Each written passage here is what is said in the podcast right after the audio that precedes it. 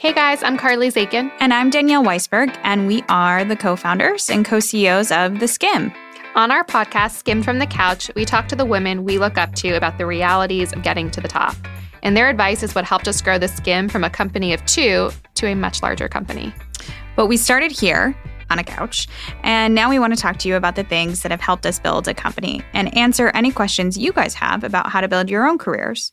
This week on the couch, Sara Blakely talked about how she took an idea and made it into the business we know it as today and probably are wearing it. With Spanx, you know, I've been very clear from the very beginning of why I was doing it. I started out wanting to create one undergarment to solve my problem and figured there were a lot of other women that had white pants that they didn't want to show a panty line mm-hmm. and there was not the right undergarment. But then standing on the manufacturing floor and talking to these men that were making our undergarments, it became so clear to me that there weren't people making it with the lens of how do these women feel. So we wanted to take your questions about how to make your side hustle into something bigger. Welcome to Founder Chat. Hey, so my name is Jill. I'm from Charlotte, North Carolina, and I'm wondering how do you raise the capital or have the money to start your own business? I am interested in starting my own company, and I'm wondering how you go about having any money. Um, I'm 23 years old and I don't have any money. So, all of everything that goes into money and backing your idea, how do you get that? Other than, I mean, typical investors, I understand that idea, but how do you go about finding people to pitch your idea to and I hope that you answer the question. Thanks. Bye. Hey, Jill. Thanks for calling. Um, so, first of all, congratulations. Starting a business is really scary. We remember very, very well what it was like to be in our 20s and have zero dollars. I think that the hard thing about starting a company is that there's no necessarily right path for everyone when it comes to raising money. But I think the most important thing to start is to network. It's to meet people in your community who have started small businesses before. Um, when we started, we talked to accountants, we talked to real estate people. Um, we would do random calls with just anyone who had started their own thing. And then you start to realize there are so many different ways that they got funded. Is it crowdfunding? Is it that they started something with a bunch of their friends and they each put money aside for their savings? Obviously, for some people we knew, they went the venture route. Um, other people didn't take on money and, and kept it as a side hustle for years and years and years. And again, that totally depends on your situation.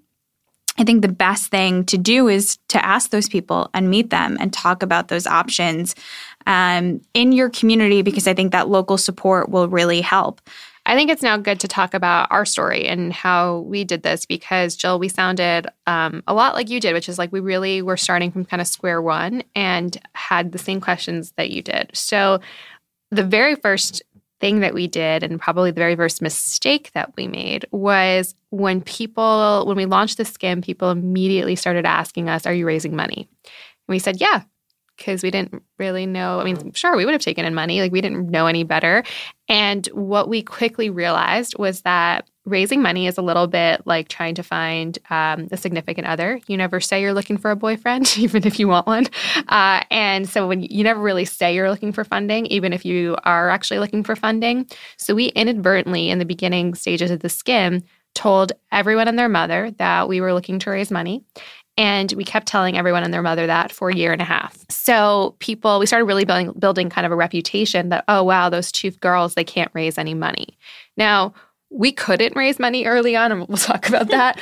but I would say, in our defense, we weren't raising as much as uh, for as long as we got the reputation that we. I were. also remember when we first heard that, and we were so confused because we were like, "How could we be raising money? No one's ever given us money." Like we just didn't understand. We were like, "Of course, we're talking to people about bringing in money. That's our job. We need to get the company funded." And I think that's where you know one of our strengths we've had to learn a lot. The one thing that I always say is that we were really good storytellers and we understood branding and marketing and a PR story. And this is one we did not consider. So I think the next thing that sort of happened to us, and um, my favorite story about Danielle, was we were asked at what valuation were we raising money. So, something to kind of know about the marketplace is that uh, valuations are completely made up they mean nothing. Your company is only worth as much as someone is willing to pay for it. And so when markets are doing well, maybe you'll you'll you'll read about those crazy headlines of a company having, you know, a billion dollar valuation, a 500 million dollar valuation. What's important to note is that that really means absolutely nothing unless that company is sold for that amount. One of our first first meetings, we met an investor in the lobby of the W Hotel in New York City, and we were sitting there, and it was really our first kind of live meeting with an investor. And he said, "What's your valuation? What are you raising on?" And I froze like a deer in headlights. And thankfully, I had a business partner who, Danielle, decided to put up her hand in silence and put up her hand with all five fingers up. And so the man goes, "Oh, you're you're raising at five. And Danielle said, Yes. And I am looking at her and I'm like, What the F did you just agree to? Because we didn't know what was valuation. We've never even heard that term before, which is sort of funny to kind of laugh about today. But truly, like we were liberal arts students who worked in editorial. We had no reason to know about these kind of terms. We didn't know. We just said that our company was worth $5, $500, or $5 million. What we had agreed to was saying that our company was worth $5 million, which was very funny because it was the two of us who had nothing but a few newsletters emailed out. So uh, it was very nice of us to think that about ourselves. But that was sort of the beginning of um, throwing us in the mix and kind of learning trial by fire. The next thing that sort of happened over kind of the next year or so is that we made a list of every company that we admired and that we thought people who would like this company might also like the Skimm. And so then we kind of did our, our homework and figured out who were the investors in those companies. And we, we made a list and, and tried everything we could to reach out to those people. One of those people was Bob Pittman, who is now the head of um, iHeart, and prior to that, as kind of a legacy in his own right at MTV and AOL, and kind of a media legend, especially in New York. And Bob Pittman, we literally stalked for 367 days. Danielle, do you want to tell this story? Yeah, so we stalked him forever and we tried all of these ways of getting to him. Um, we tried people that had worked at companies he had invested in. We had tried um, like friends of friends that kind of knew him, and we would send emails and he would respond.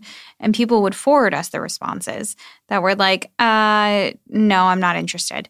And then, you know, we would obviously take the email that was on the forward and email him directly. And the response would be like, you know, I'm traveling.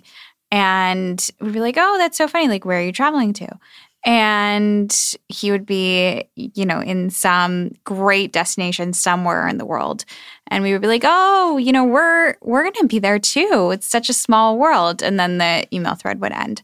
Um, and we definitely weren't traveling anywhere at that time. Um, and then we were like, do we have enough miles to like book a ticket and how do we figure out where he's staying um, so eventually in the the first year of our company we go to this event and we met someone who just loved the idea of the Skimm and we were probably about like six or seven months in at that point. and she we're sitting next to her at dinner and she totally just got it and she was like, You know, I really want to introduce you to someone. Do you know of Bob Pittman? We were like, Oh, funny story. We've been stalking him. Uh, we would love to meet him. We we really want him to invest, but he's not into it. And she was like, I send me a pitch deck, uh, and I will get it to him. And she did. And we had a meeting. We had, I think, about like a half hour block and we had 15 minutes. I know. I was going to say we had a half hour block and we got there really early and we had, we sat down and I think we had 15 minutes and uh, he wrote us a check right there. And, and that was really an amazing story. And I think what I love about it is that we didn't have, we spent a year stalking him and we got the meeting and we had no time and that meant we had to have a really concise story and pitch and now looking back i'm like i don't even know what we said um, but I think the enthusiasm and passion is what counts when you're an entrepreneur that doesn't have anything because people at that stage want to know that you're going to be in. Like, come hell or high water, you believe in this idea more than anything else. And the financials are a backup to that. Um, so I think going back to to your story and how to start fundraising, just make sure this is something that you absolutely love and you will figure out a way for it to be successful. And that is, I think, key in getting people at least to start thinking about funding your company? Yeah, and I think the the thing that we didn't realize at the time, and especially now looking back, is that to your point, people invest in early stage companies, they invest in the founders. Like it is a do we think that you guys have what it takes? Are you all in? And do we think that no matter what you do, you could take it all the way? And um, it really, I think we didn't realize how much it really wasn't about our our idea or how much it wasn't about the business model that we put together that was basically made up of made up assumptions. So I think Jill and for other people like Jill who have those questions, make sure that you are showing full 150% commitment to whatever it is that you're passionate about because people are going to invest in you. And um, that that has to come first. And I think then, you know, when I look back at our path, what ended up happening was we ended up meeting with a, a few different venture funds that actually would take our meeting and kind of take us to the next round because we got literally hundreds of no's.